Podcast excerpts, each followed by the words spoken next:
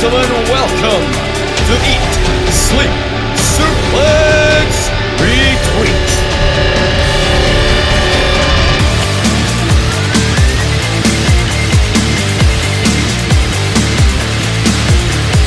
Hello everybody, welcome to Eat, Sleep, Suplex, Retweet. I am your host, the current reigning 10-time record-breaking Eat, Sleep, Suplex, Retreat challenge, Scott McLeod. Didn't take me more than 30 seconds to get that in, because this is a monumentous occasion. I am here hosting this latest episode on Deathmatch Wrestling, which is quite fitting because half the panel wants to kill me right now. But before we get in and meet this lovely panel, well, lovely is a bit stretching it a little bit, be sure you follow us on all four social media, Twitter, Facebook and Instagram. We are there at Suplex Retreat. You can follow us on all good Android podcasting sites, Anchor, iTunes, Spotify. And also on the same sites, you can find our Suplex Retreat Extra show, featuring some great content on Raw, SmackDown, New Japan, AEW, and the best show, Saturday Draft Live, which has followed my trajectory to the top of the ESSR draft table. And you can find all the links to that on our lovely website, suplexretweet.com. Now, with all my hot dogging grandstanding out the way, let's meet the panel. So currently sitting second in the SSR draft. It's a position he's used to, because in our mother's eyes he's been second for about 20 odd years. It's my brother, Ross McLeod. Oh, I mean, when you're unemployed, still living at home, no future, I mean, mum's favourite. It's the only thing you've really got to cling on to at the minute, isn't it? That and my championship, thank you. Yes. So next... I'm sorry, what just happened? I'm Hockney, honestly. I'm interested in the show. I mean, full Hockney's a bit strong, Jesus. Did you hear him? As long as he didn't go, baby, we're completely fine. Oh, God, no. Yeah, because that was the only thing that was missing. Oh, don't tell me you wouldn't do the same thing. Next up, a man who survived being killed by ADM last year. Sadly, he didn't finish the job. Like, you can think of a list of people who would rather smash this man over the head with a set of light tubes. His fiancée right at the top of that list, with Gary and Derek not far behind. It is Stephen Wilson. I was bored to death listening to your intros there, Scott. Jesus. And that's coming for him. Well, this is my way of getting back for saying I looked like I got thrown through a bloody pixie last pod on the Elimination Chamber. You look like a man that humps the blooming mini golf course holes, but that's Who told you? Who hit you with that paddle? Because that didn't come for you. That's machine gun paddle I used the other day. I've done what I tell everybody else I'm doing. I'm recycling paddle. How about you, Scott? We're doing okay before we went off. Anyway, I'm trying to move on here. Next up, a man who has the audacity to claim that Dakota Kai is somehow better than Tegan Knox, and how I let him continue to be my co-host on East Meets West, I don't know. It's Grant McRobbie. It's all about King Kota, just because the rest of these are all wrong. Oh, no. Kota? The only one that I'm associated with is my natural born enemy. That was actually who you want on your side, to be honest. I mean, you're... Well, as long as he's... I'm your natural born enemy. I don't give you much thought, to be honest with you. Purely because he wants to beat his brother Wilf and them between us in the draft. Ooh, friend! I have never once brought a briefcase to this podcast. Yet. Yes. Ironic that the briefcase wanker's been cashed in on twice. Oh, please tell me Laura's waiting outside the door. Well... I think Scott had a wee check of the women's toilets before he came in here. You can get done for that. I think he heard the bell speak more to him to get him stuck to jail. And the man you just heard there are EP, a man who Jimmy Havoc once tried to use for target practice in the garage with a staple gun. I know we're talking about death matches. This is a ring announcer who's so loud you could probably wake the dead. It's quite tragic. Although right now I am recovering from the cold, not COVID-19, just the cold. But you've been quarantined over in the corner just in case. We're stuck in this podcast for 14 days now. Yeah. Masks have been distributed to everybody on the panel. Oh, I could really pick the worst day to be stranded with 2 weeks in. This is literally the worst. Apart from you, Grant, though. Yes. You three, not so much. Oh, bite me. Well, if we're finished taking shots at each other, let's delve into the actual topic at hand here, and that is deathmatch wrestling and Well, so let's first talk about the phrase deathmatch wrestling, because we've been exposed to the term hardcore wrestling. We've got away with like the term extreme rules, mm-hmm. but the term deathmatch wrestling is something completely different entirely. I think people have described it as a niche within a niche. Yeah, I think the perfect example of it was Kevin on How to Wrestling. They did an episode on Jimmy Havoc, who we'll probably talk about quite a bit on this podcast, and they said, you know, if you see an indie show or a WWE show with hardcore match advertised, it's like maybe a table spot, a wee kendo stick, a chair shot over the head, and you're like, oh, crowd go home happy, it's a house show hardcore match, you know what I mean? Death matches, you are at the very least expecting a table to go on fire, you know, and then if you see, you know, the likes, we talked before, you know, we went to the garage and saw a death match between Mikey Whiplash and Jimmy Havoc, you know, it's not just the wrestlers that get it, you know, Quacko get threatened, do you want a staple? Like, no, you know, it's a niche when a niche, it's like, you know, we talked about, you know, WWE have got extreme rules and all that.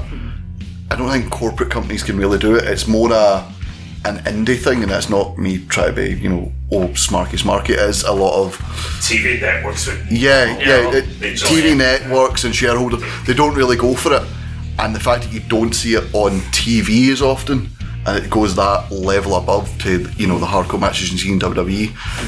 Is why it's such a niche and why it has such a big following, I think. Yeah, even when WWE was TV 14, there was still a limit on how violent they could truly get. And Stephen, we talked about like the same things you expect for a deathmatch wrestling. Like, it's kind of weird when you go to see a deathmatch and the minimum expectation you're thinking of seeing is somebody's got to be put through glass or bloody light tubes. Yeah, there was that point during the series that Ross kind of mentioned that we saw bits of the Mikey Whiplash Invitational, where he was pretty much, you would go there and you're like, what's he going to do now? I mean, he's won when he had that match with Aspen Drafe. What was the point? What was the weapon that he used? It was kind of like a spider web. Yeah, a spider web, a table, barbed wire. Yeah, it's just weird. But you do have that expectation. It's like you kind of hear they've been announced for a death match, and you're like, right, cool. We're going to see a 1,001 grapple holds at the Senior Olympics. No, we're not seeing that. Somebody's going to get put for a flaming table. Yeah. Somebody's going to get put for something. I actually remember was at the ECW One Night Stand where was it Bubba Ray set up the flaming table? Mm-hmm. They didn't use the flaming table. Yeah. No, it was Wyatt's versus the ECW originals. They set the table on fire, and it was just so awkward. It's the visual of Bray in that. But they're not in front of the table. The table's just sort of off to the side. Like, are we going to? No, just don't look. Smile and wave. Don't look at it. They used it actually at the One Night Stand. First One Night Stand. They put Tommy Dreamer through it. Tommy Dreamer. Yeah, oh, beautiful.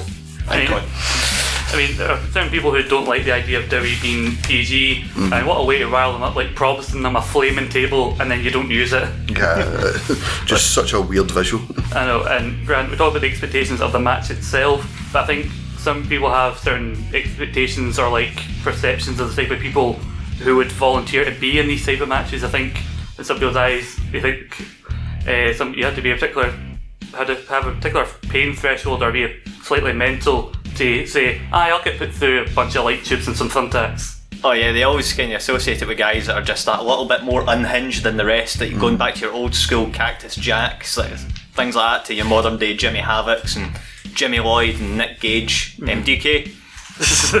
I'd fit that in.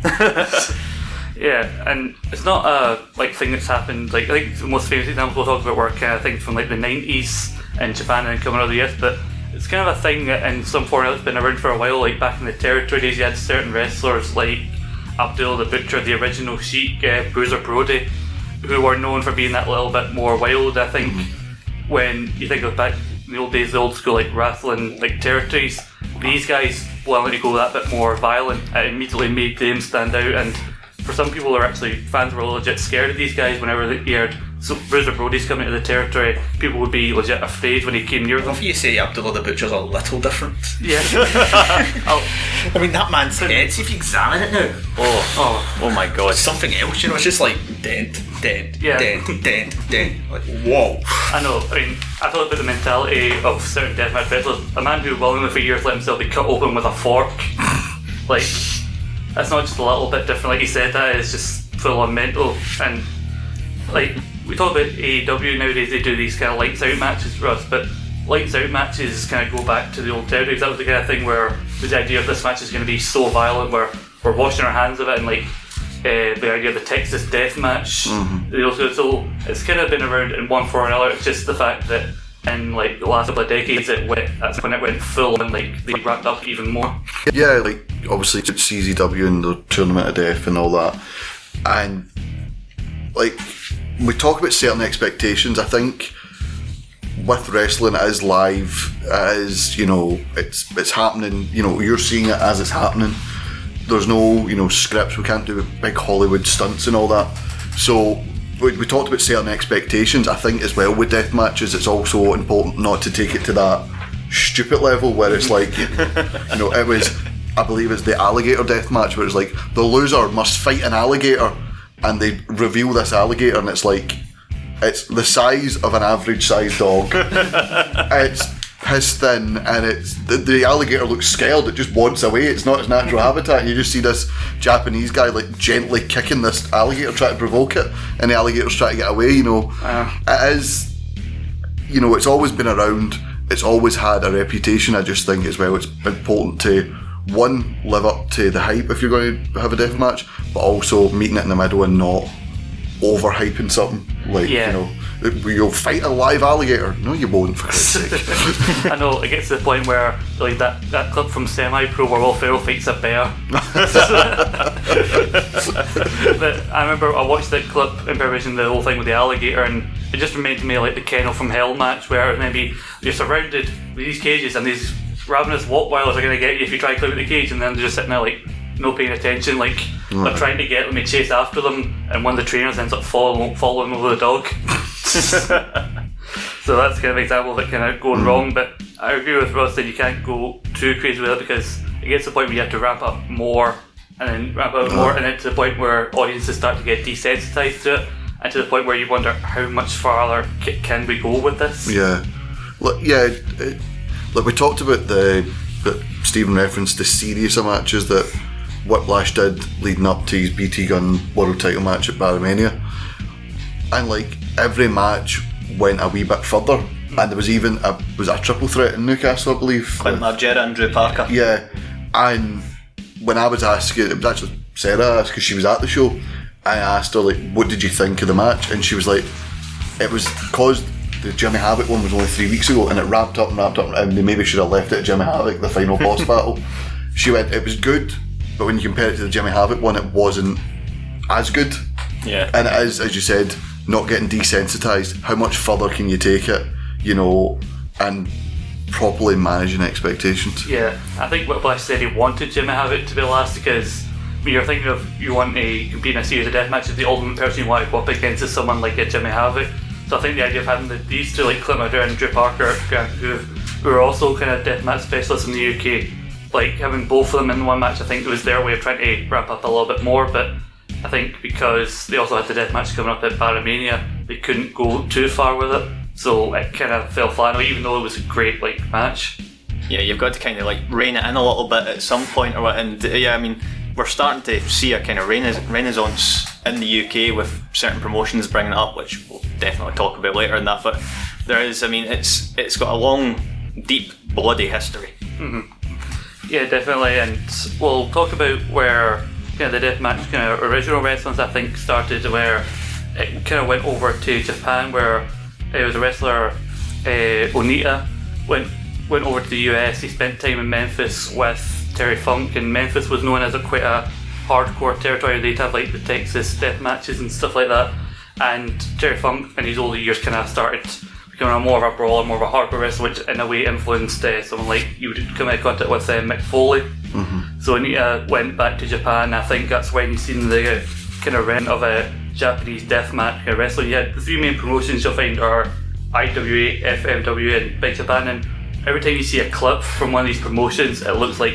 what the hell were these people thinking? It was interesting because obviously they did Japan before this kind of period you're talking about, Scott. They were still that whole style grappling type one that we kind of seen from the old days, that people, or as people who don't watch wrestling now call it the World of Sport days. Yeah. So Onita, when he... Is that Big Daddy and Giant Haystacks fella?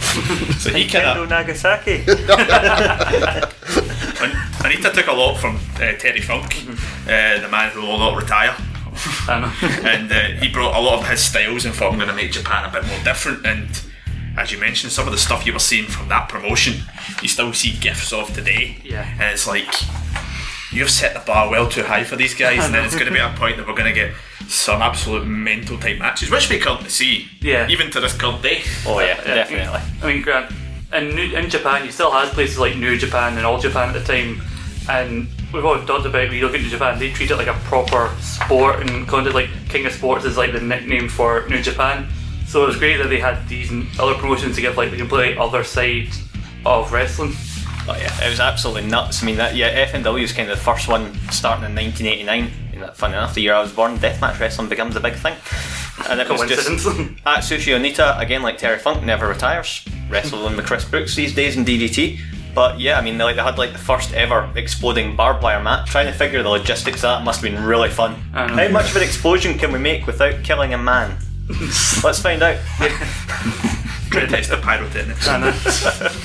You just hear a loud boom in the background. Well, Charlie's dead. How's Jimmy doing? Oh, he's just got a mild concussion, right? See what will we use for Jimmy? We'll use that. Big Tarzan's coming out. He can handle it. He's a wee bit bigger. Japan, like, a lot of people talk about how serious they take wrestling, but like, we look at Jeff Matt wrestling and the influence of Terry Funk, like, it's more influenced by Western wrestling than a lot of people would assume. It's more so the other way around. And all of my preparation years, I was looking at what are the craziest matches I've seen. I've got a full-on list here. Just when you think you've not got, you can't get any crazier. That's an absolute mental one section. We'll start with what, by comparison to some of the other ones, might seem kind of low down. Yeah, from somebody who's new to this, will think, well, how can you get any more extreme than that? The idea of not taking all of the ropes away from my traditional wrestling match and replacing all four sides with barbed wire. Oh, but you've had some of the greatest matches of all time with that barbed wire. There was a match that people classed as too violent for ECW between Sabu and Terry Funk. You know, when a match is too violent for ECW, that's just like, whoa. What's that match like? Sabu beats Funk in it, but he's struggling to pin Funk because Funk is so wrapped up in the barbed wire, and he's there for a good few minutes afterwards because they had to slowly like cut him out of it. Yeah, I kind of feel desensitised to barbed wire rope matches, just for the simple fact that back in the Nintendo 64 days, when you had the ECW Nintendo 64 game, you had the option to change the ropes to barbed wire, and it seemed to me like a normal thing because I seen it growing up, and then you see it in these like lists for like top 10 craziest stipulations and all that, and it's like, and you see the actual carnage as barbed wire causing, you're like, my god, this is not a normal thing to see. You shouldn't see a human wrapped up in the thing that's meant to keep prisoners from escaping. And I think you have to think it would be weird if you're a wrestler who's new to that style of wrestling, that you instinctively, a lot of wrestling spots involve going off the ropes. So if you instinctively go off the ropes and then you suddenly remember, well, I can't do that, it's barbed wire now. Yeah. I know it's slightly different, but you remember I know it was obviously different circumstances. Remember that match that Drew and Jester had at ICW, which was meant to have that extreme ruling to it, but then obviously Drew had signed back for WWE. It was all the ways he was trying to avoid going through the tables and that type of stuff. That was kind of a similar idea. Granted, it's obviously him just trying not to get up. Yeah. It's like him barely any scratches on Jester's face covered in blood. Like, well, who's the real winner here? But I think, how can they up the idea of barbed wire ropes? How about having tiny explosions whenever you hit off the barbed wire ropes? Something that Onita and Terry Funk again competed in, Grant, a series of these type of matches, and also matches where a siren would go off indicating that a bomb under the ring was about to go off. Okay, so it's like how can we make this even more heart destroying? Yeah, let's just add explosives. No, why not just bring a gun to it? Why not? We'll make it a real death match. You know, I mean, people often say, why don't people bring a gun? I know this. Like, many times, like a no DQ match, like just point a gun, like lie down, find a match, come on, pin them. That gun's not really loaded. Bang, right in the foot. That'll be like the IT crowd when he shoots himself in the foot. Oh, a gun. I wonder if it's loaded. Like, there's a clip of the match between Onita and Terry Funk in this one where there's maybe a bomb under the ring, and like there's a timer, and then when it might left, this big siren goes off, and you can see the entire like building, everybody's clearing away, like get the hell back from this thing. Yeah, out. Yeah, that's the thing. When a siren goes off, you should be evacuating a building, for Christ's sake. You know, a wrestling match should not be incorporating aspects of the TV series 24, but you know, here we have, you know, Jack Bauer on a pole match as the, as the ring looks like it's about to explode. Well, I think what's funny is O'Neill goes to leave the ring, and there's a clip of him right before the bomb goes off where he's trying to wake Terry Funk up. Yeah. Right before, there's a few things, and he just dives over them, yeah, as if it's something out of a war movie, like Saving Private Terry, right before the grenade goes off, diving over your comrades. Saving Private Terry. But we talked before on previous episodes about certain gimmick matches, like the Inferno match, and you think, oh, initially you look at that, maybe quite dangerous. And in Japan, they did a thing, a match that involved the original Sheik, where they took these things where they wrapped these things in kerosene, old rags and kerosene, wrapped them in the ring and set them on fire, and quickly all the oxygen came out of the room because of the amount of flames off, and guys started passing out, and quickly they realised this is a bad idea. Yeah. A realisation that should have happened before you set the things on fire. Yeah, like the Inferno match, it's the surrounding of the ring is on fire to stop people escaping, you know, it's to keep the people in the ring. When you're setting the actual ring, you know, there's not many things you need for a wrestling match. A wrestling ring would be one of them. I'd say that's kind of up there, you know, and setting the actual ropes on fire, that's just like bringing it back to the point of, yeah, we can go a bit crazy with death matches, we can set the tables on fire and boards and stuff like that. Maybe, you know, in the Inferno match where they set, like, you know, Kane's sleeved up arm on fire, fair enough, he's clearly wearing a protective sleeve. Mm-hmm. But when you're setting the actual ring on fire so much so that the competitors can't breathe and do the match, when the actual audience can't see the match engulfed in flames, that's maybe when you go, this wasn't a good idea. It's cheaper than a lumberjack though. Yeah, well, there's that. Very, very much cheaper. With higher risks. And alligators and dogs in the KL, like the idea of a match involving animals, but the animals aren't really into it. What's the exact opposite, where it only happened once, I believe, was in Big Japan. It was the Piranha Death Match. Oh, it's over there! That's incredible! What a great bombing stipulation that is, just piranha. A big case of piranhas, and the thing is, they had to rile up the piranhas even more, because when the wrestlers were bleeding, they would hold their heads over so the blood would drip into the water and rile up the piranhas. So this is what they were trying to do with the Kennel of Death. Kind of rile the dogs up instead of the dogs just pissing everywhere. We're just pissing and humping each other. Good thing the piranhas didn't do that. No, that could be quite a mess. And the thing was, you were only meant to be in there for 10 seconds, and that meant you won the match. The poor man who lost this was not only thrown into the tank with these bloodthirsty piranhas, he had a barbed board hold over the tank while his opponent was trying to hold over so he couldn't get out, while the piranhas were all gnashing at his legs and possibly his private bits. Wow. I know.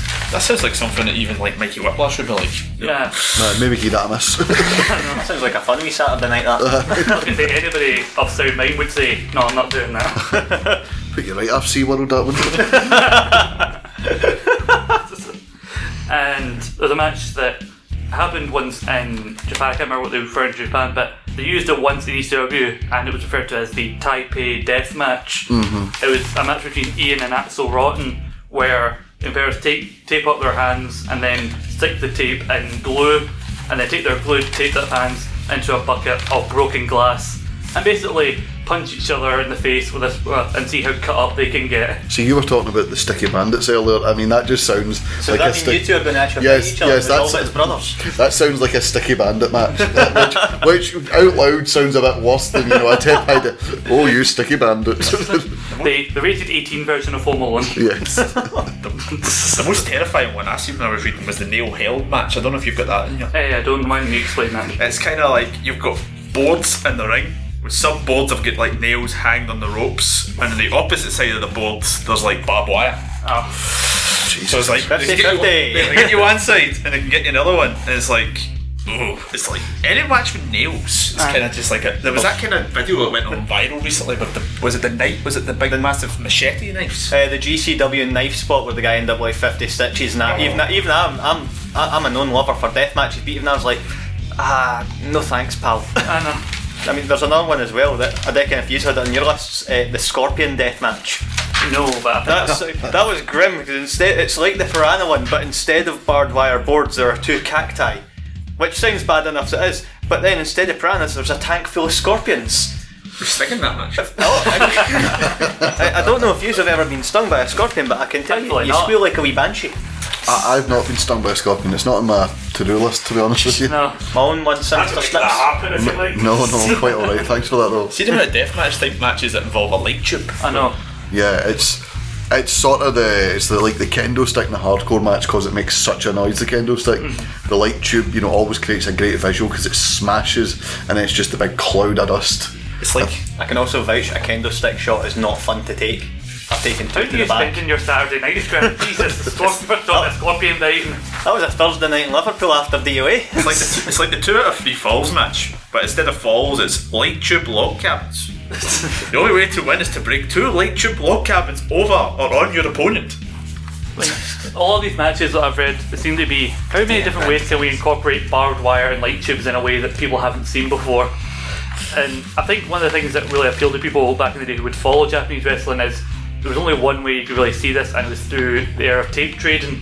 I think because you couldn't see them otherwise unless you knew something could tape. I think that it was a thing before. Yeah, and I think obviously the likes of CZW and obviously before that ECW, I think what made that so popular in North America was the fact that, as you said, you could only see it through the likes of tape trading.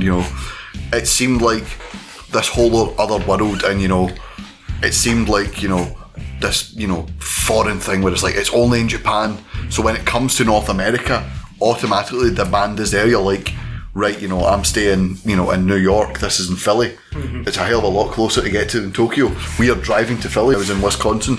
We are driving to Wisconsin to see that because it's easier to get to, and it creates a demand because back in the day it did seem this sort of foreign thing that you wouldn't see in WWF. Yeah, and one of the more talked about tapes at the time was IWA did a show called Kawasaki Dream. It was this big supercard which featured their King of the Deathmatch tournament, which featured likes of former Freebird Tiger Jeet Singh, the father of WWF legend Tiger Ali Singh, Mick Foley and Cactus Jack, the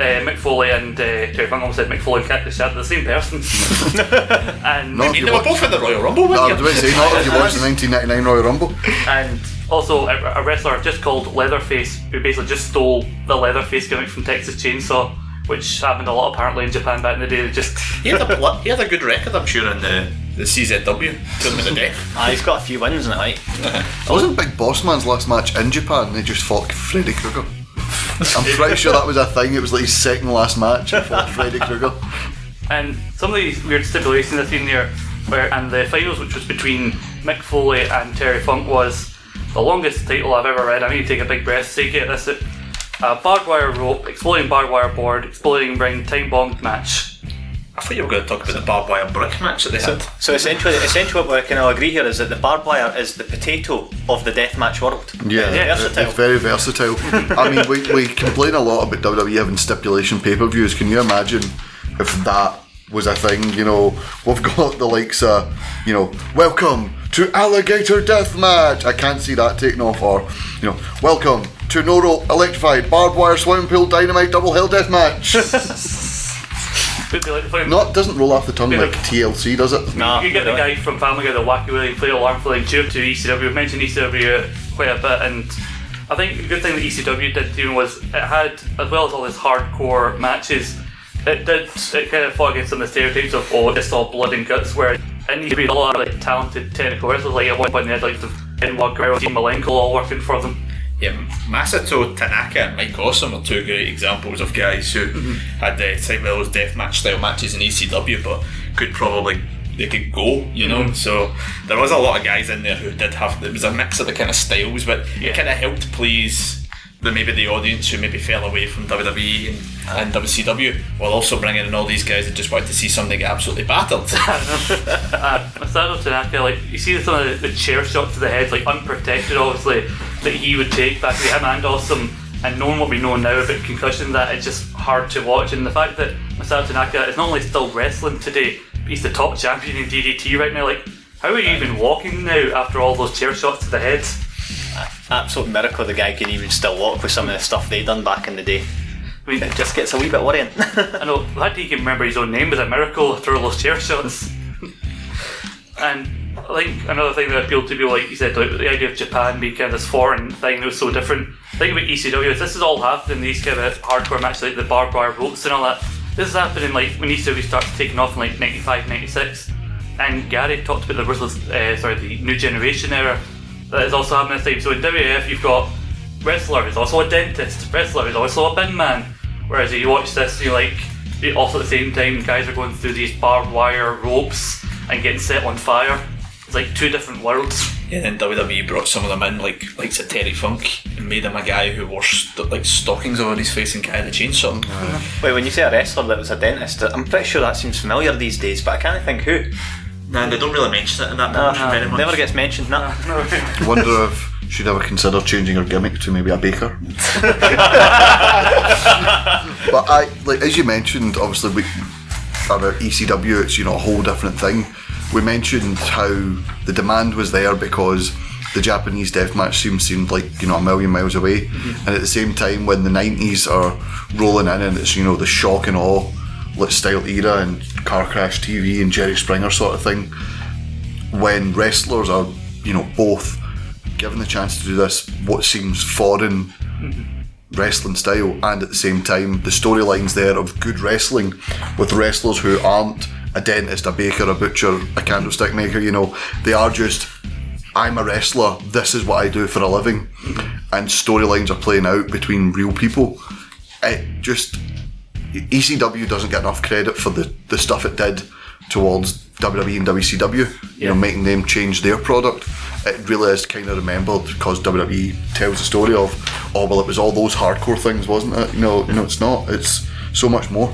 Yeah, it was great though for the fans of it because it was a different alternative. There was also the idea of it wasn't a mainstream thing, ECW, because they didn't get a TV deal until about 99 and that didn't last all that long. So it was the idea of being different, and I think part of the reason some of the guys involved, like Sabu, like the son, the nephew, I believe, of the original Sheik, born into deathmatch wrestling, and like the Sandman and that, some of these guys who were specialists in cyber wrestling, there were some who weren't able to adapt when they had more restrictions on them. So I think that's why ECW gets the negativity that it does by some people, and that some guys couldn't evolve outside of it. But then for them, you've got the Dudleys, who did very well where it didn't always have to be weapons-based matches. Rob Van Dam's the best example from ECW, who evolved into probably the best wrestler in the world in 2002 officially. And something is what, like, it's like deathmatch wrestling is not something everyone can do. There are people like, you know, you mentioned Drew being in WWE, he didn't want to get hurt. You know, he just re-signed with him, he didn't want to jeopardise that for his match with Jester.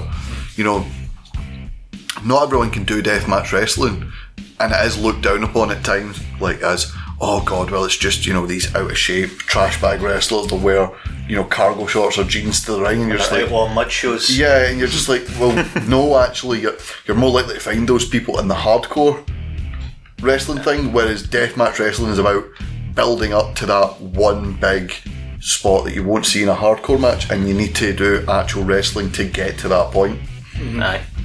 Yeah, definitely. Like you said, it doesn't get the credit it deserves sometimes, the actual storytelling now.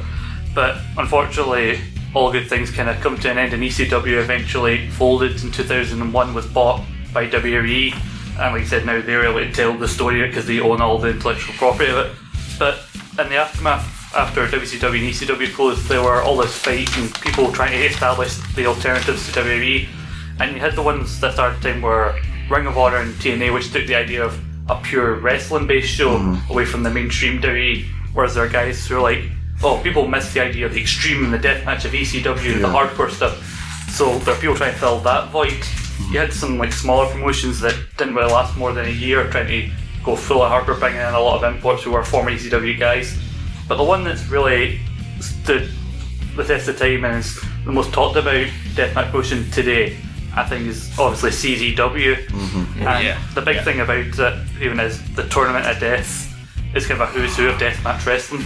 See, if you look at some of the names of that Tournament of Death, they don't really stand out as household names, but see if you were to like watch them religiously all the time, these are like your idols. These are like the independent versions of like these, the guys you said, Tommy Dreamer, Sabu, you know, Sandman, you know, who knows of Madada unless you have watched. But he is Mr. CZW in terms of that Tournament of Death, the things he'd done, but it's the way they've kind of brought the names out. I mean, you look at a guy now, the main champion of a major now promotion, and Jon Moxley, yeah, who got his first big start in the CZW Tournament to Death type stuff. Yeah, I mean, sorry, I was watching one of the Viceland documentaries on deathmatch wrestling, and it's so weird to see someone who his gimmick is basically how much better he is than you in MJF, and yet this documentary you just see him sort of, there's one of him up in the rafters, he's fighting somebody and they both fall to the floor through a table, there's one where it's just him floating about backstage planning his match,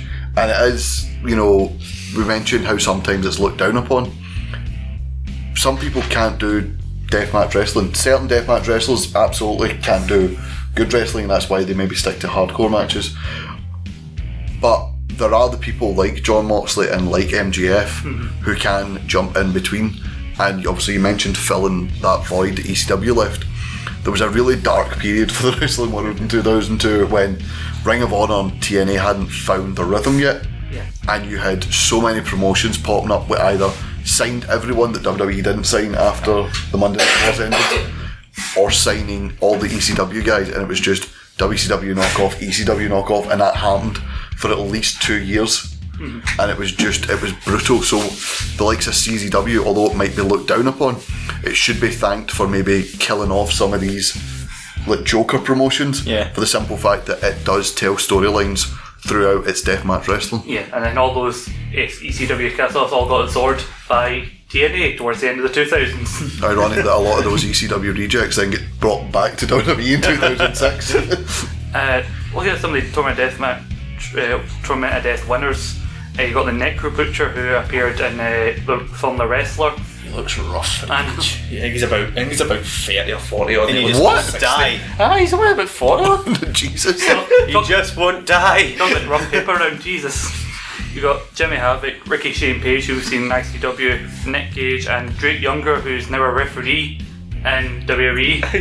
the tan referee in NXT. I mean, it's unreal. You're like, wait, what? I mean, I was just like, how much tan he got, and then you see pictures of him where he's in CZW getting syringes put through his cheeky, and you know what I mean? I think you've earned the right to put on as much fake tan as you want. I think that's why you wear so much fake tan, to kind of hide the scars from these death matches. I mean, you say the best good referee shouldn't be noticeable. I mean, it's hard to not notice a man who's almost orange. No.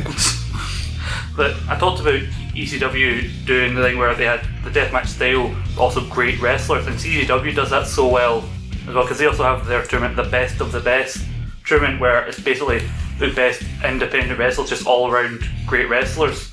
And you look at these, the names of it. You got Mike Quackenbush, who you interviewed, Adam Cole won the tournament 1 year, and Mike Bailey, Jonathan Gresham, David Starr. Like, you think of great independent wrestlers, like, and given where some of these guys are today, like, it's very much like I said, a who's who.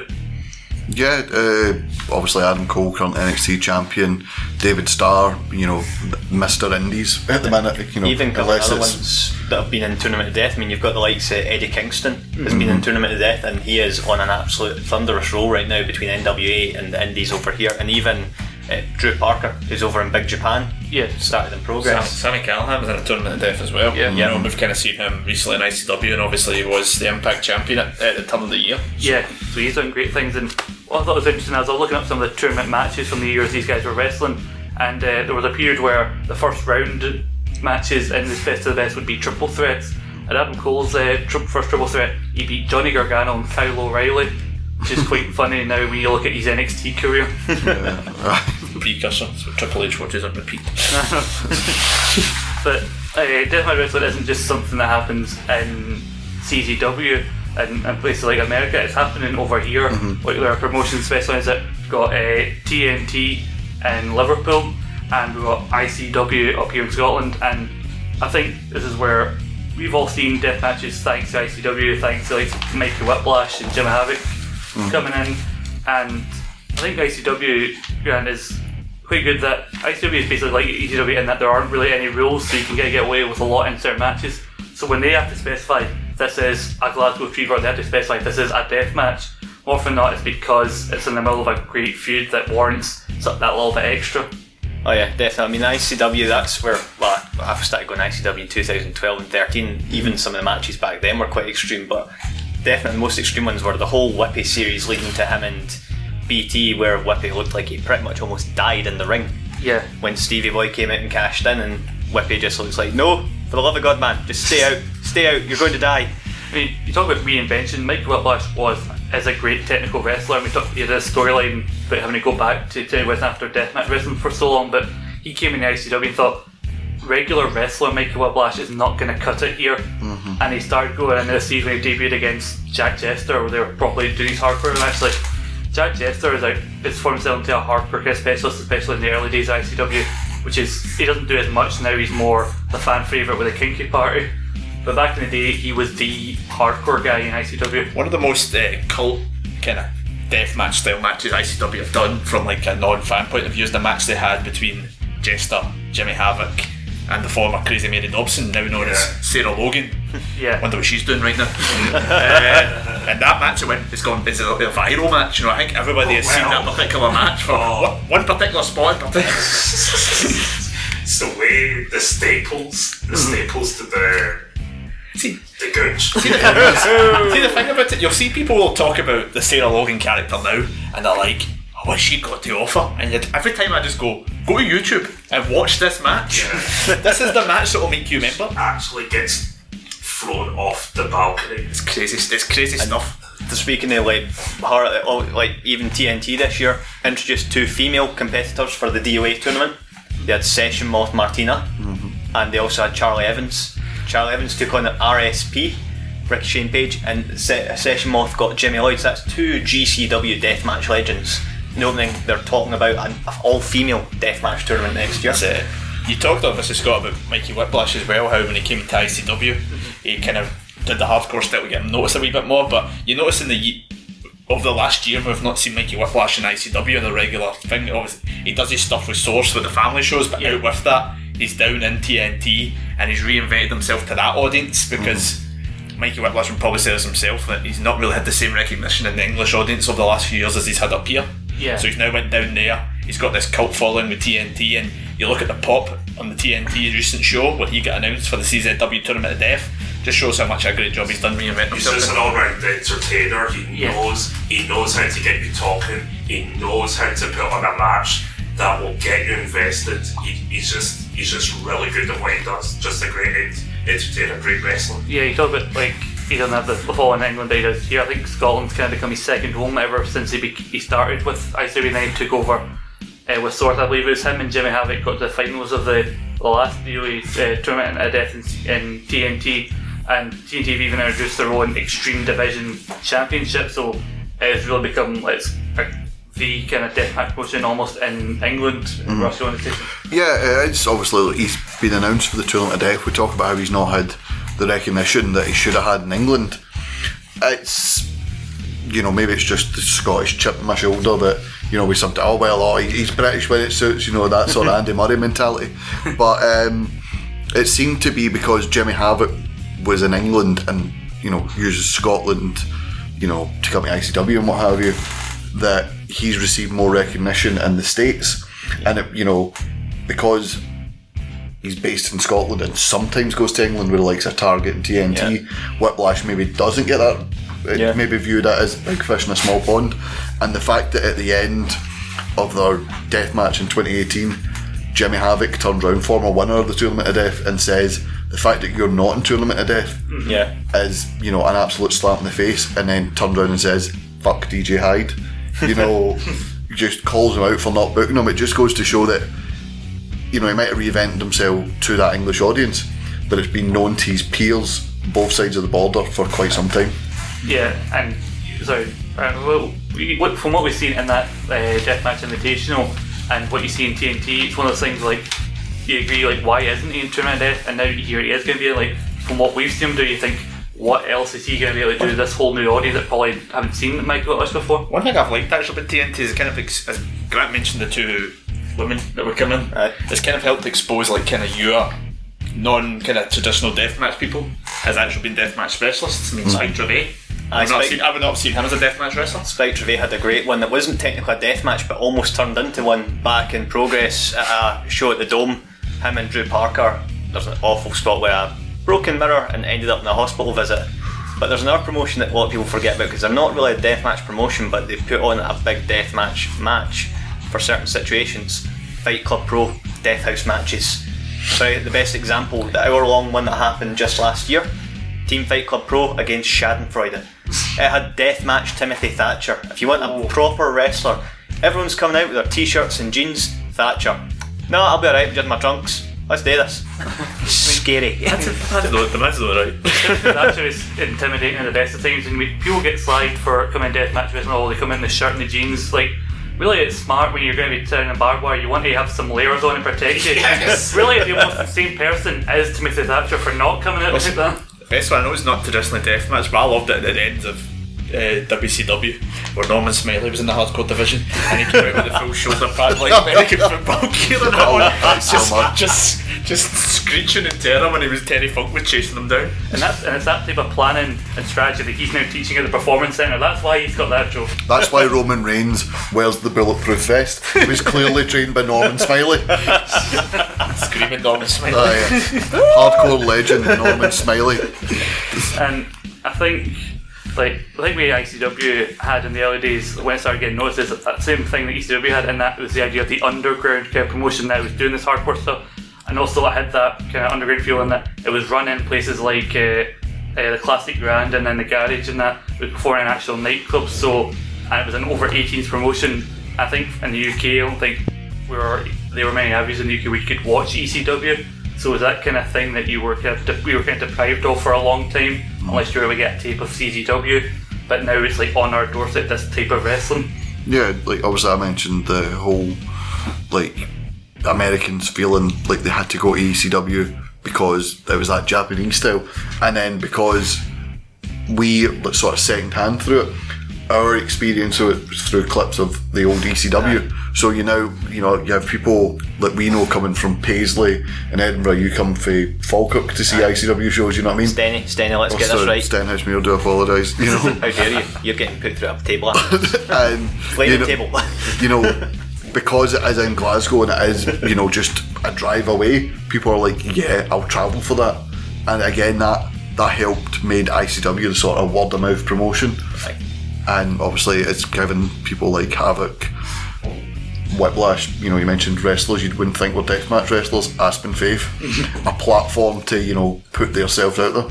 Yeah, and we've talked about it before in that certain Americans are referred to ICW as ECW with an accent. In fact, now we're getting these deathmatch wrestlers who want to come over. Now we've had Jim Havoc on multiple occasions, Ricky Shane Page and Sammy Callahan recently. The blood tourist looking sharp, let's not forget him. Well, that's what we talked about, guys making a name for themselves in the deathmatch style. Can we say that kings and queens of insanity? Yes. Tag team kings of insanity. Or we talked about different crazy matches in Japan. Why have we not talked about the kings of insanity matches that we've talked about? Where they've actually brought out cinder blocks and the spot with the table with the cans of Monster is one of the greatest things I've ever seen. That match featured everyone's favourite table manufacturer, Crowbar. Yes. Talk about deathmatch specialists. That's a specialisation that no one else can match. I only just for the first time watched IC On Demand the Ricky Shane Page Krager match where the table would not break. But I have table. But that's going to be the first half. We're going to be back, and then second half the panel's going to pick in their picks for deathmatch icons. So we look at things where promotions like WWE and AEW have kind of implemented small aspects of deathmatch wrestling into them. But for now, we're talking about a man who we've talked about a lot in this first half. This is Mikey Whiplash announcing the Deathmatch Invitational in ICW back in 2018. We'll see you after the break. My name is Mikey Whiplash, and you are listening to Eat, Sleep, Suplex, Retweet. 2018, I promised ICW that there will be blood. I'm going to make the roads flow. I'm setting out an open invitation to anybody who thinks they're sick enough and disturbed enough to fight me in a death match. The Mikey Whiplash Deathmatch Invitational. If anybody can beat me between now and Baromania, we'll make it a three-way, a four-way, or a five-way. Now you can get that title shot that everybody is so desperate to have. So, somebody, anybody, come at me, because I am the legion and we are many.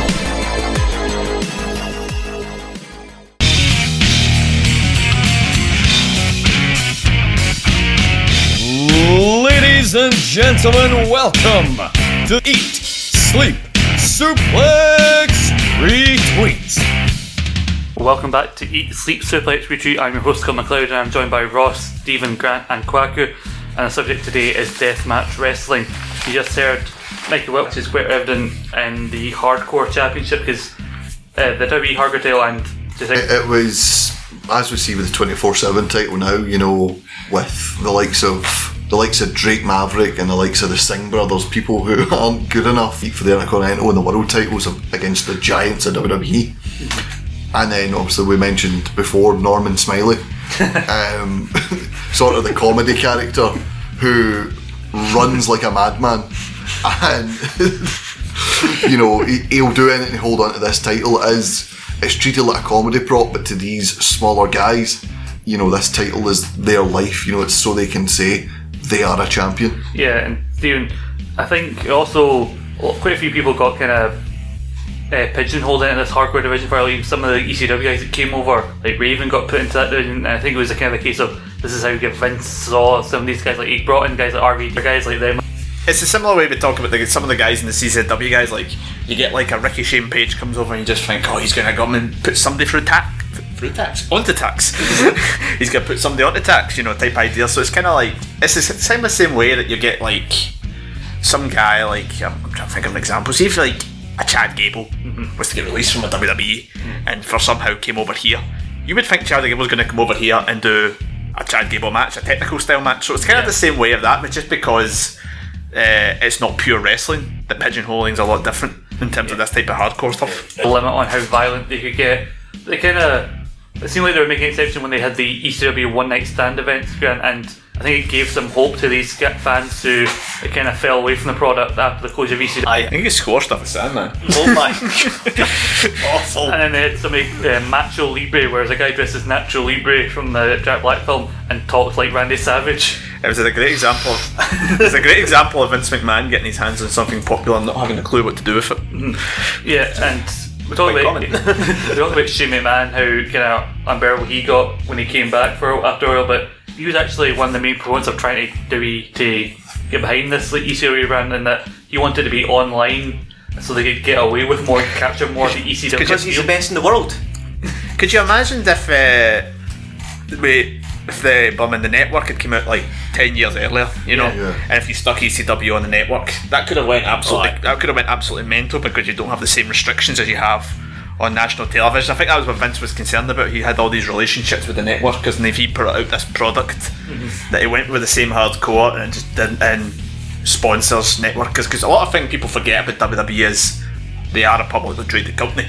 They have so many shareholders who don't really have as much of a vested interest in wrestling itself. So by going with this type of risky product, you would probably maybe annoy the shareholders, and that would obviously affect the stock value.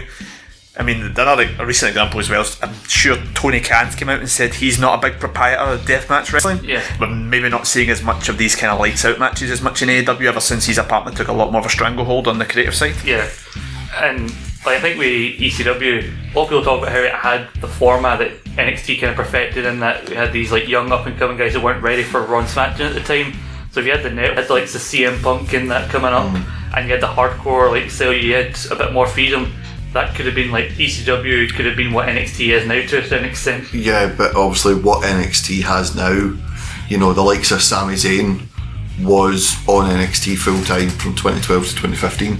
The likes of, you know, Johnny Gargano has been there since 2015, and with this whole network, you know, era, this whole, you know, the NXT takeovers aren't just an extra to WrestleMania weekend. There, anytime someone showed like a bit of charisma, a bit of interest, instantly was taken away. You know, you saw how they were gutted during the 2007 draft. They got Chris Benoit was a draft pick who they thought, right, he'll be a great technical wrestler for that brand, and then obviously all his personal stuff happened, and they got the Boogeyman because they wanted these outrageous kids, Kevin Thorne. Hence why Gangrel was brought back but then released because he couldn't get into TV shape. You know, so obviously we talked about ECW as this underground thing. And I talked at the start, these corporations can't do deathmatch wrestling because the shareholders, the TV stuff, you know, and that WWE ECW is a perfect example of when a corporation tries to do indie underground sort of thing.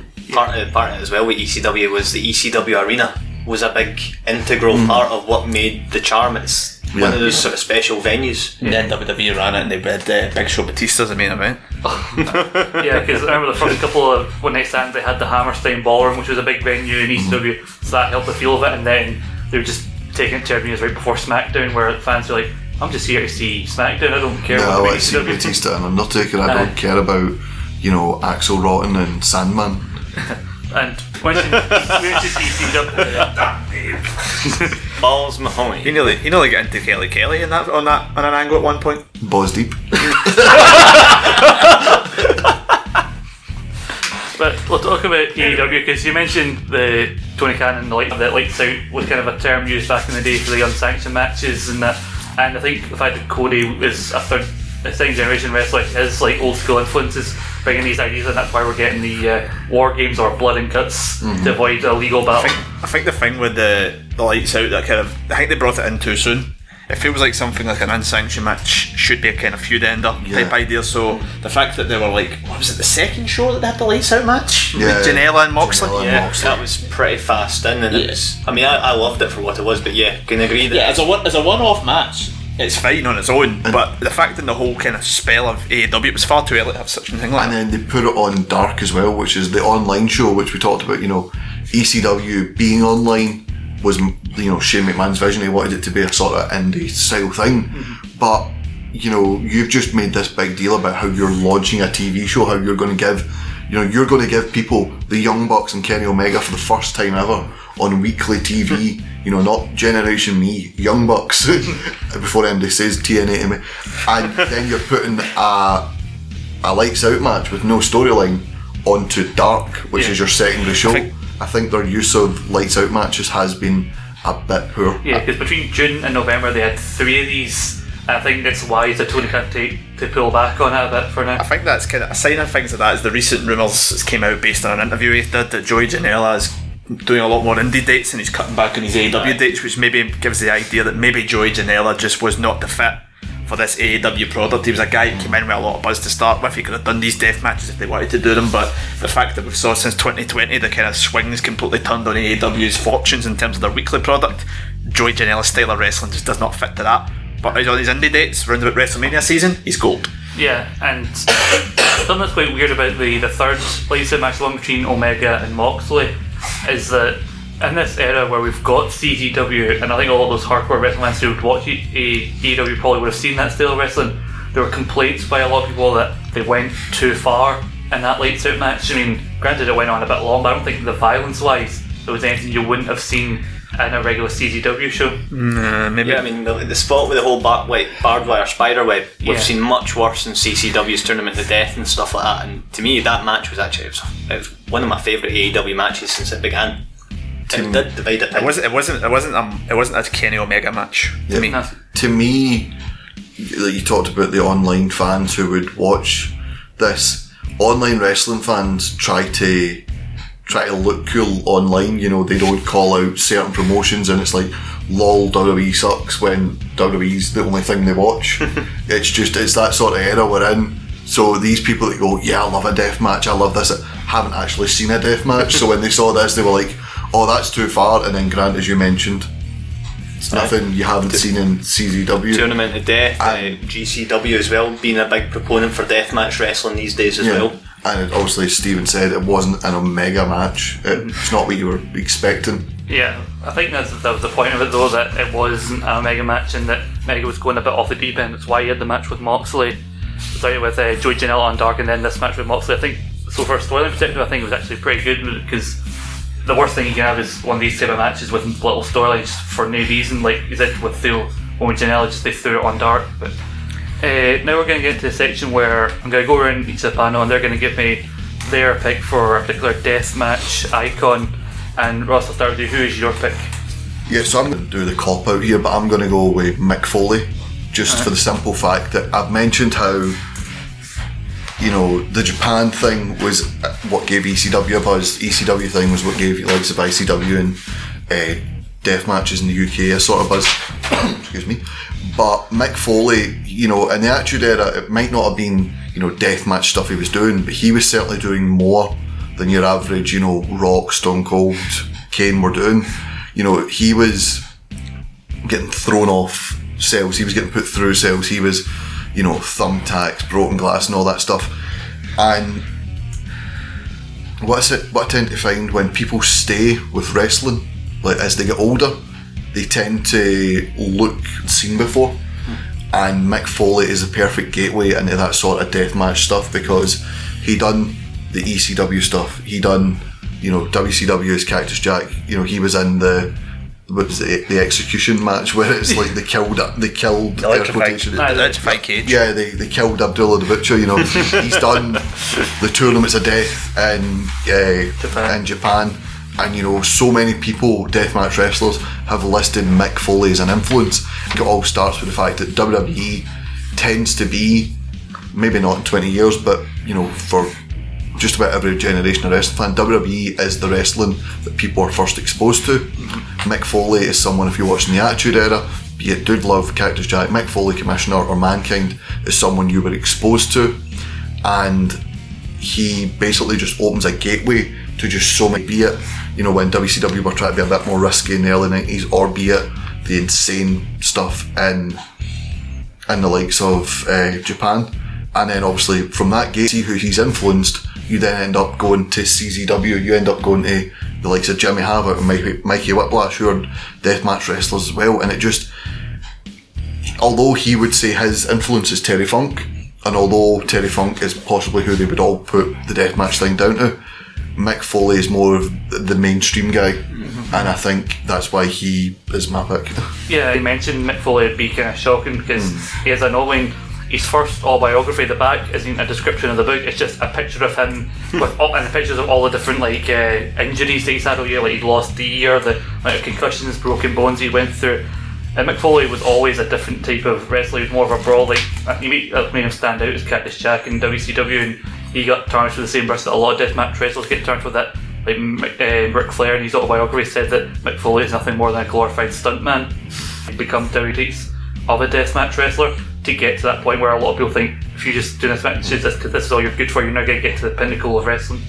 Yeah, and obviously the fact that he's been able to give guys like The Undertaker, guys like The Rock, guys like Stone Cold a bit of an edge to them in the corporate world of WWE, and then you know inspire basically a genre in North America of just what he was doing. It's hard not to repeat yourself over and over with what Mick Foley means to this genre of wrestling. Gateway to it, for me, to mainstream fans. And, you know, the fact that he's, you know, been through multiple surgeries to start to feel normal again in his 50s just shows how much he's put into wrestling. Stephen, who's your pick?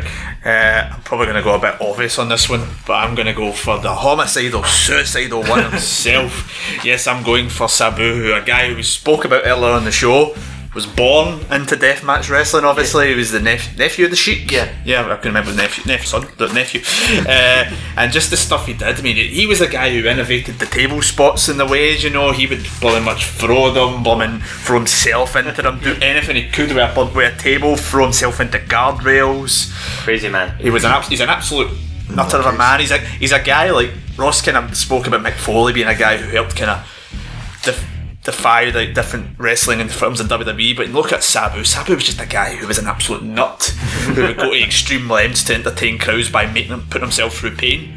I mentioned earlier on about the match he had with Terry Funk in ECW, the barbed wire rope match, the match that Paul Heyman dubbed as being too much for ECW, that ECW never ran a match like that again. Now, ECW, some of the matches they put on over that spell of time they were there, to have one particular match that was so extreme just because of what Sabu actually did in it, it's absolutely unbelievable. The injuries he's picked up in his career as well. I think he's broke his neck twice or something like that. He's broke his back. But one of my favourite memories of actually a non-WWE show was TNA. did the show Turning Point in 2005, where he opened the show against Abyss in the barbed wire rope match.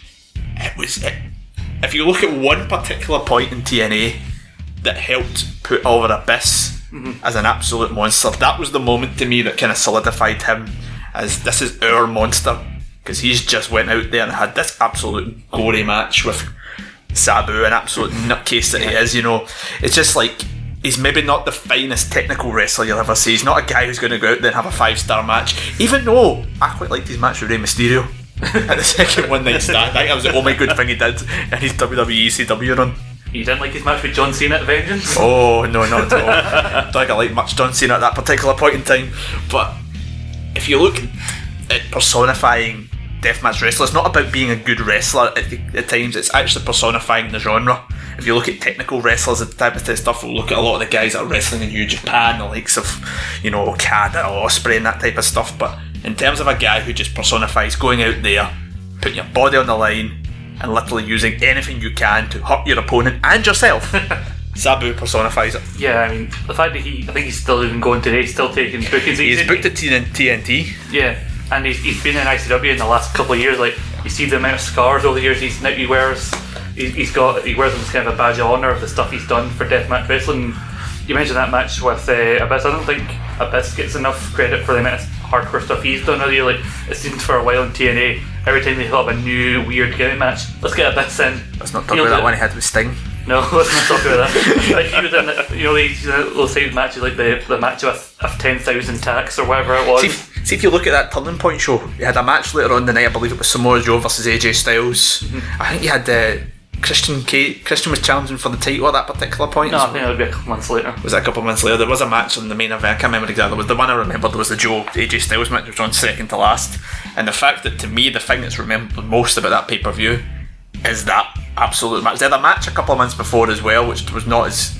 I was on the same show as that amazing triple threat for the X Division Championship, which was easily forgotten about, but this one's a standout. He is if you look at ECW guys who are actual pure ECW, you've got Sabu, Sandman, Tommy Dreamer, in terms of guys who are absolute hardcore in terms of that company. When you talk about ECW, he's one of the guys you can't not talk about. Grant, I'm very interested to see who your pick is. So I'm, like most of my tastes, going east for mine. I'm going with the Crazy Monkey, Jun Kasai. Alright. He embodies Japanese deathmatch wrestling. Absolute crazy man. He's probably the only person I've seen that could rival Sabu for the amount of scars. His body looks like it's made of leather now. It's got that many. He's been through so many injuries. If you've watched the wrestlers' deathmatch episode, is that's who that was? The Crazy Monkey, right? I watched this. I thought his ring name was just Crazy Monkey. And he took the horrific spot where he literally, the guy comes over the top of a ladder, does a flip, and pretty much curb stomps him onto a board of razor blades. Oh, is that him? Face first. Oh man, that's nasty. And it was absolutely horrific. And he's been through so much, and he's about 42, 43 now. It's just, I've Googled, YouTubed a lot of matches. I don't even know what half the stuff being said is because it's not even got subtitles for English. I just watch it and it's like a personification of, like, it's like a horror movie made real. It's like extreme cinema. It is not for everyone. It's definitely not for the faint of heart. But he personifies the style right down to his look with the contact lens to give him the crazy eye and things like that. He's a man that I look at him and I'm like, he scares me a little bit. I wouldn't fight him. The amount of scars that you said that guy's got is almost sickening, like the cuts in his head from these razor boards. And there was a clip in that wrestler documentary where you see his wife prepared one of these razor board things for him to use in a match, and like knowing that you're getting your head cut into these razor blades with a board that your wife helped put together is just the weirdest thing. Even what he said when they asked him, it's like, how do you feel about you inspiring all these deathmatch wrestlers? And he, instead of being I'm honoured and things like that, he goes, that's another enemy. No one will beat Jun Kasai. They will all die. It's like, whoa, whoa, man. And one of the weird things he said about getting into deathmatch wrestling is he said he used to watch wrestling with his father. His father would always say, oh, that move wouldn't hurt, that wouldn't do anything. So he wanted a style of wrestling that his dad couldn't make those comments about, like, hey, my dad's slide wrestling before, but I'm not putting myself through thousands of laughs. Yeah, that's a bit of trauma there. That's that daddy didn't love me sort of thing, isn't it? I think you were talking about his wife. No, I didn't. I think you were saying about his wife making the thing for him. Like, I don't know why, that kind of reminds me of when before the Undertaker Yoko's doing a casket match, and then Undertaker was making the casket, and he kind of finished it at Christmas time, just went, "Merry Christmas, Yokozuna." Put the reef on it. Right, Stephen, you need to worry if, like, you come home and you know it's Laura's preparing like planks of wood and there's like bits of glass or something like that, you get worried. Stephen, what are you doing, Laura? I'm sharpening the knives. Whoa! It goes to show how mental Kasai is, and that he's done multiple spots with those razor boards, and yet Mickey Whiplash said that he pitched the idea of the same spot with Jimmy Havoc, a former Tormented Death winner, when he came over ICW, and that was the one thing Jimmy Havoc had to say no to. Just to show there's nothing that he will not do. Yeah, and there is something that Jimmy Havoc will say no to. Yeah, no, it's good when certain deathmatch wrestlers can find their limits, you know. Right, being knifed. I know. Right, that tends to be my limits on a lot of things, to be honest with you. Living in Glasgow. Jimmy Havoc, who was doing a year later, did a promo covered in blood and going, "I'm sorry if I pass out during this." That was a brutal thing to witness live. My pick for deathmatch wrestler icon is, like, yeah, I think an obvious one. We've talked about him before, but I think you can't not mention him, and I'm going to say Terry Funk, because for all the things, because he helped influence people who then go on and innovate in Japan, and so his influence is felt over there, and he would compete in those style of matches. And then it's the fact that he is a second generation wrestler. He was a former NWA champion. He's competed in 5-star matches against likes of Ric Flair, and yeah, in his late 30s, like 40s, I think it was, he decided to completely change his style. He decided to completely change his style and become this crazy brawler. He had this whole thing where, like, with Jerry Lawler or something like that, spot where in kayfabe he took his eye out with like a spike or something like that. So for years he went around with an eye patch on, and like the fact that he was still going around even in his late 50s when he should have probably retired long before he was competing in ECW. There's a great clip in Beyond the Mat before the ECW's first ever pay-per-view Bare Legal, where he wins the title and wrestles twice in the one night. Pretty much all like the cartilage is gone from one of his knees and needs a new knee, and he says to the doctor, if I don't get it, will I be in considerable pain? And the guy goes, "You should be in considerable pain now." Like, how are you wrestling with no cartilage? You need a knee replacement and you're still wrestling. He is an absolute crazy man. I think anybody who retired as much as he did and continuously come back to put over Norman Smiley on WCW television. Norman Smiley's going to be my viscera going forward. No, Norman coming soon to season 5. That was one of my first actual exposures to Terry Funk, when he had that one. You just looked at him going, he does not look like a wrestler. And if the reason I've said don't make him an icon, he should be an icon for this one reason, in that he had a match in Thunder, I think it was, with Chris Candido at his ranch, and they fought over to the horse where the horses were being kept, and the horse gets spooked because Terry Funk pile drives Candido next to the horse, and the horse kicks Terry Funk in the arm, and he goes, "Fuck you, horse." And the commentators go, "I've heard of a mule kick before," but there's a lot to be said for risking your life on Thunder when Kevin Nash and the likes of Hulk Hogan wouldn't, you know, even show up for a match because they weren't contracted to do so.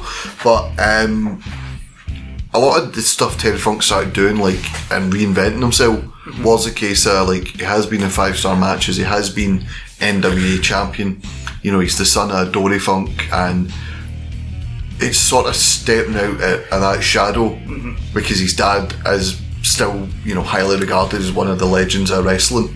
It's stepping out of that shadow and just making your own legacy and making it something so violent and so over the top that no one will be able to avoid it. You know, we talked about how WWE and AEW to an extent is sort of tame when it comes to this wrestling. The fact that these promotions have this style of wrestling is just a testament to the fact that Terry Funk sort of brought this style of wrestling to the mainstream. Yeah, definitely. And like, this is just the tip of the iceberg. We talk about great deathmatch wrestlers. I mean, we haven't even mentioned Jimmy Havoc. John Moxley, I think, could be considered a more like icon of deathmatch wrestling, than that he did the CZW stuff and went on to become WWE champion, left, and is still doing that style of match. And you got, like, in the UK, Jack Jester and Mikey Whiplash. The stuff they've done, I think, could also be considered icons. Yeah, definitely. I'd say definitely. You could chuck in some guys that are coming into it now. Paul Robinson's a great deathmatch wrestler. Yeah. Not Drew Parker. Somebody, Drew Parker's a great one. You know, there's so many guys who are capable of it. And yeah, you could probably be here all day listening to some of the ones you talk about, historical guys as well, like a guy Vampiro did a lot of great deathmatch stuff as well at one point in time. There's just so many, such a big genre. We've got Ricky Shane Page as well, we've seen in ICW. Tim McKellen, to a certain extent, he still has like a barbed wire bat while he's in particularly one of the major promotions when he won the Impact Championship, and basically carried that promotion for a while as one of the top guys. You've got Nick Gage as well, who is going against Paul Robinson for Progress in Tampa. Jesus. That is going to be an absolute bloodbath. Nick Gage, who nearly killed David Arquette last year.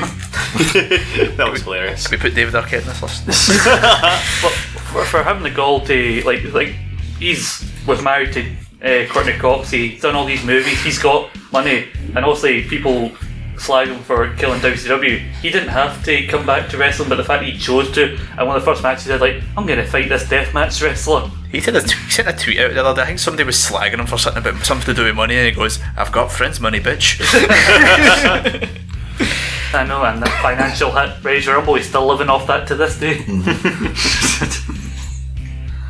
I'm trying to think, is there anybody else we could mention that we haven't mentioned already? We could talk about Japan guys a lot. Yeah. I could be here all day. And a whole list of I could just keep going through a whole list of Japan guys, and even like in the UK as well. Underrated Spike Trevay. I'm a huge proponent for him. Plus the heat that he would bring for a death match up here. I think Mikey Whiplash gave him a lot of praise after that TNT DOA tournament. He did. Which is high praise given Mikey Whiplash was the previous champion at that point. So it just shows what they can kind of do. And you wouldn't class him. There's a lot of guys. The thing about deathmatch wrestling, it's not just all these guys who are typical of it. You'll sometimes get a guy like we talked about Kenny Omega, who can get chucked into there. I think it was one of your favourites, Scott, and Swerve Scott, Shane Strickland, who came out and said he did a couple of them, and it's because Cage of Death of all things. Cage of Death. People did not expect him to do it, so when they kind of start doing that type of stuff in death matches, it's surprising. Stevie Boy, obviously the King of Insanity, was not a deathmatch wrestler, went and did that deathmatch with the likes of with Havoc, Whiplash, and even Renfrew, who was a bit of a deathmatch wrestler at that point in time, and he was the kind of standout. Yeah, and we talked about how the development of women's wrestling is the fact that women are getting to compete in these deathmatch styles. We had, I think my favourite match of Fear and Loathing 11 was the Queen of Insanity match between Viper and Kelia, that harrowing spot at the end where Kelia's doing the crossface with the barbed wire around Viper's mouth at the end. Scream. I know. Like, it's quite unsettling the fact that like the women are getting to this point where they can do hardcore style matches, and we talk about doing it all women trying to do it. I think that would be really innovative, because it's again something we haven't seen yet in wrestling. It's another step forward in women's wrestling. Can I throw a WWE guy in there? Someone who can be used, who's a great wrestler but can do a very good like death style match. Randy Orton. Go back to 2004, his match with Mick Foley at Backlash. That's when people thought Randy Orton arrived. You know, a lot of people. This was the start of the whole internet message board things. A lot of people weren't sold on Randy Orton. You know, Batista had the look, and you know, was teaming with Ric Flair. Randy Orton had been given the Intercontinental title. They thought he was just, you know, Triple H's lackey. You know, he's a Vince guy, and then he goes out there, and this is a month after he beats Mick Foley and The Rock in the same night. He goes out there. He gets the barbed wire bat. Aye. He gets the thumbtacks. I believe, did they not set the bat on fire? Yeah. They were waving it at him, and you know he gets a few graces for that. You know, he's someone who, when it comes time to do that style of match, he's not afraid to throw himself right in it, and the same can be said for the likes of, you know, Edge. Edge with Mick Foley at WrestleMania. What great match for that one, especially that one spot alone with the firing table. That's another reason why it was good to mention Mick Foley, because he's also used this style of match to make stars, and like I always remember the face on Randy Orton when he goes for the RKO and gets onto the attacks, gets shoved off and lands back first into the attacks, and the look of like sheer pain on his face. He sells it like really well. And talk about Shane Strickland, I remember his Cage of Death was captured in that Vice documentary The Wrestlers, the episode on deathmatch wrestling, and he was asked like, why are you doing this, you're one of the top touted indie wrestlers in the world, why are you doing this? He went, because no one expects me to. And if anything, it made him look more like a well-rounded wrestler. He was willing to do this. And there was another deathmatch wrestler, Matt Tremont, was on it saying about the idea of deathmatch wrestling is, he said, yeah, there are guys who go out there and just hit each other with zero psychology, but there's a difference between them and good deathmatch wrestlers. There are guys who can tell a story and have great psychology all the while doing these kind of spots. Yeah, like good deathmatch wrestling and bad deathmatch wrestling can just basically be, it's a case of if it's good and it tells a story, the guy continues to make traction and continues to, you know, get bookings and what have you. If it's not good deathmatch wrestling, the guy is, you know, rightly slated, and they go back to doing backyard wrestling and, you know, crappy small promotions, you know what I mean? Aye.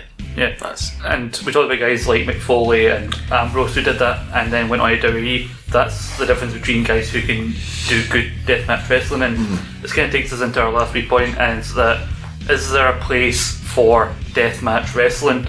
And I think we'd probably say there is, because we talked quite fairly about it, and I think the good thing about it is that you need different styles of wrestling. Even in deathmatch promotions, they don't do all the same thing. Yeah. I think the thing with it is, you've kind of, the big issue with deathmatch wrestling companies, we're in an age of a very PC culture. You know, the same things aren't going to get, so there's a lot more spin in terms of like health and safety and that type of stuff. I mean, a lot of the stuff that ECW did in the early days, I don't think you would maybe get away with as much in the current climate. So I think as long as, we've seen in the past, we've watched death matches where they've done some stuff and you're like, whoa, that's quite risky, in terms of like the things with the glass. Very much quite a good glass in his hair that particular night when the glass went flying. Oh my god. So I feel as long as they have some sort of respect for the fans in terms of that and don't cause a lot of harm to them, there's still, deathmatch wrestling in the ring style has definitely got its place. Yeah, I think it's still very much an underground thing, and I think they said in one of the Vice documentaries about CZW is that the reason they held it in Delaware, which wouldn't scream a city for wrestling, when I think of Delaware, I think of the bit in Wayne's World that, hi, I'm in Delaware. But they said that it's because that's one of the few states that still permits deathmatch wrestling. It was a big thing holding back UFC for getting big for a while, and that certain states wouldn't permit MMA. So I think that is part of the reason why deathmatch wrestling hasn't become all that much like a mainstream thing over the years, even though it remains popular to this day. To me, it's like every other style of wrestling. It does have its place, but obviously it's a case of, you know, comedy wrestling, Santino in the Royal Rumble and Santino in the Elimination Chamber coming oh so close and getting your hopes up has a place. The old day and Carl Anderson and Luke Gallows going about dressed like doctors does not have a place in wrestling. And as we mentioned before, good deathmatch wrestling sees guys like Dean Ambrose come up the card and become champions in WWE and AEW. Bad deathmatch wrestling sees these guys going back to doing backyard wrestling. So, like everything, it has its place, I think. But it was actually an interview with Mark Dallas who said he loves a death match, he loves a hardcore match, he loves, you know, all these stipulation matches. If he goes to a show and it's just all death matches, he goes, by the fourth match, you're bored. And it goes to the break and you're just kind of like, do I want to come back after an intermission to watch another four death matches? Because you've been desensitized to it. And to me, it's something that should keep things varied, something that should be used to end a feud, and it should also only be used if it's good deathmatch wrestling, to me personally. I don't know who Dean Ambrose is, that name is dead to me. But yeah, to me deathmatch wrestling 100% has a place.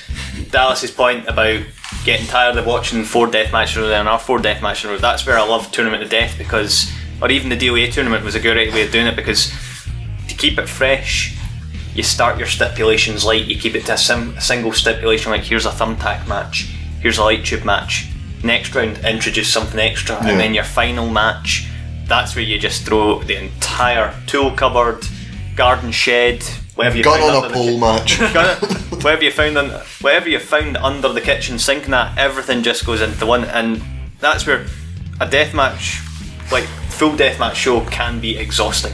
Yeah. It needs to have the right stories, and I feel that corporate wrestling, sometimes they actually do the right thing by building your deathmatch as your last match in the feud.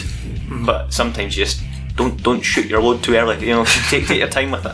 Yeah, build a story. At the end of the day, it's a genre, and it'll depend what you want, whatever wrestling you like, it depends on your mood of that day. Like sometimes you want to see a good comedy match, sometimes you want to see a death match, sometimes you want to see like a technical Zack Sabre Jr. style match. It's like your taste in movies, it'll depend what genre is your favourite, depending on what you're in the mood for at the time. Like if you're in the mood to watch a comedy or to watch an action film, so in that way it does have its place. And I think, even though I said it's still very underground, I think it's in the right place right now, for reasons like Caesar, because it's not too mainstream, but it's also in a place where it's seen by enough people that people are able to compete there and go on to major companies. It's a cult following type idea. That's what you kind of want. That's what ECW did so well. It shows you how it's doing well enough, because the fact that you've got TNT later this year have GCW over, so it's 3 shows back to back. Night 1's TNT, night 2 is GCW, then night 3 is TNT vs GCW, which is almost like a deathmatch super show to an extent. Mm-hmm.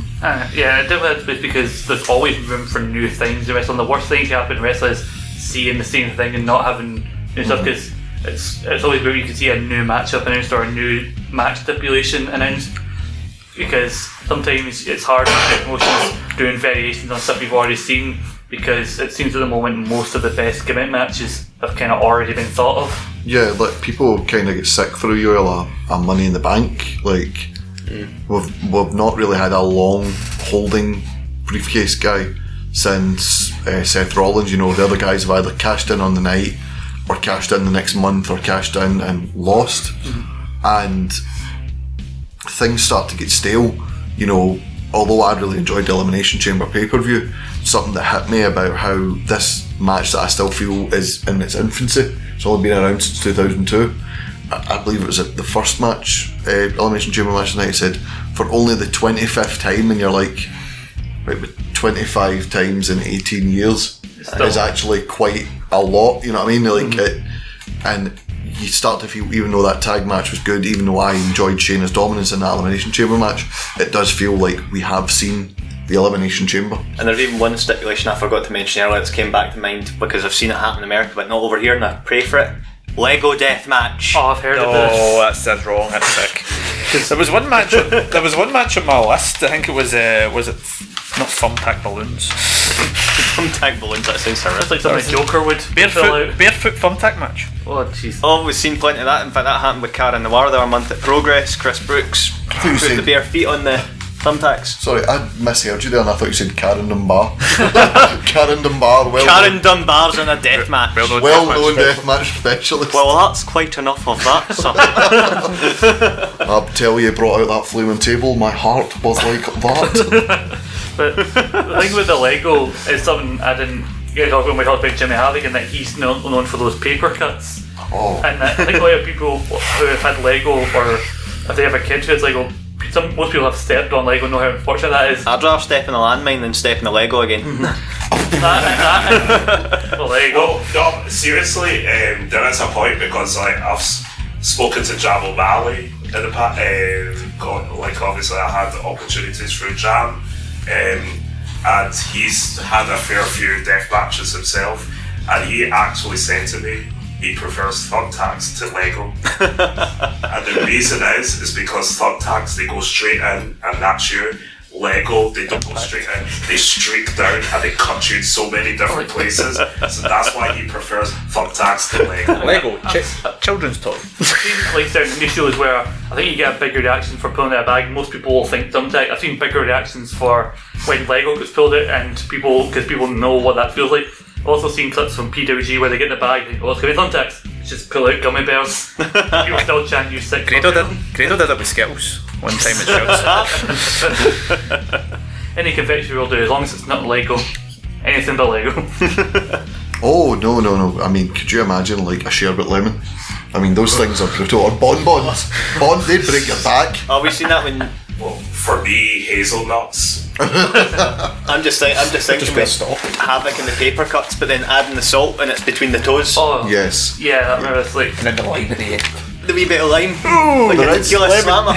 There is something to be said, like what Scott says, like people know what it's like to step in a Lego and a paper cut. That's why like when you get these big like like these big whiz when people go through, you know, flaming tables or glass panes, because that's not an everyday thing, whereas like if you work in an office, you're in danger every day of getting a paper cut. If you have a child of a certain age, you're in danger every day of stepping on a Lego, and it is an everyday pain that we have all experienced. Oh, yeah. Definitely. As much as it would be painful to also like step on a thumbtack, it's very rare to have like be in a position where you have a thumbtack lying around to be stepped on. Mm-hmm. As much as you know it would be painful, so again, it's more likely to have stepped on a Lego, so you believe in that. And like I said, It's the fact that they're able to use stuff like that. There's still room for innovation in the world of death matches, and places like GCW, not just death matches, but just like they have like weird style of matches just in general. And like whenever Mania Weekend comes around, they've got these weird off-brand shows like Orange Cassidy is doing something somewhere. Where they had a spring break. They had a 1 minute time limit match between the best friends, or Josh Barnett's doing Bloodsport, which is associated with that, where it's basically wrestling mixed with shoot style wrestling. So like I said, there's always room for something new. But we're going to wrap it up there. I want to thank my panel so far, and I want everybody to go around and plug what they've got on Suplex Weekly Extra, because we've got a boatload of extra content there. Yes, I have Raw Report with Jack Graham, and I have the Retro Review that's coming back at the end of the month. We have a big block of recordings coming up, so there's going to be a lot from the summer and fall of 2000. We're seeing the rise of Kurt Angle at the minute, and the sort of end of the McMahon-Helms the faction, thank God. So, looking forward to covering that. Yeah. And yours, Stephen? Yes, I have got Power Trip with yourself, Scott, looking at NWA, and I've also got Indie Sausage Roll with Grant here. Best name. And our last show that we covered was the 16 Karat Gold Tournament, which took place this past weekend there and went down very well for lots of different reasons. We are planning on doing one for Scrapamania, virus dependent. So potentially keep an eye out for that, or maybe not. I mean, if you don't get that, CZW's next tournament of death is the end of May, so there's a potential episode there. There we go. They'll not cancel that. Dream Tag Team Invitational in April for us as well. Yeah, so if we don't do Scrapamania, we'll do one of them. Aye. Maybe both. And I've also got East Meets West with you, Scott. We're on a bit of a coronavirus-related hiatus as well. I know. It's really scrapping all of our plans right now. Yeah. COVID-19. Oh, keep your hands clean. Yeah, coming soon to Suplex We Tweet Extra, the effect of the coronavirus on wrestling. Yeah, we have no idea what we're going to do for our next episode, because the whole New Japan Cup went out the window and shows were cancelled, so we don't know what we're going to do there. Like I said, I'm on Power Trip with Stephen and East Meets West with Grant, and also one of the greatest shows ESR's ever done, Saturday Draft Live with myself and David Campbell, recapping ESR's Fantasy Draft. And quickly, I don't think has any shows, so we'll wrap up there. Thank you. I'm joking. That can't be arsed though. Cracker's got Alba Goodgrats with Sarah, a monthly recap of everything going on in Scottish wrestling, where you'll hear a bit likes of Mikey Whiplash and Jack Dessler and many others. Alright, he's winning a half a minute. You dead, boy. Deathmatch after this. And if you want to hear any of those shows, you can subscribe to us on all good Android podcasting sites, Anchor, Spotify, iTunes. We can hear our Suplex Weekly Extra feed and our main feed, where you can hear shows like this. You can hear our back catalogue of interviews. See, we've got a new interview just come out. Thunder Rosa, or the NWA Women's Champion. Rosa.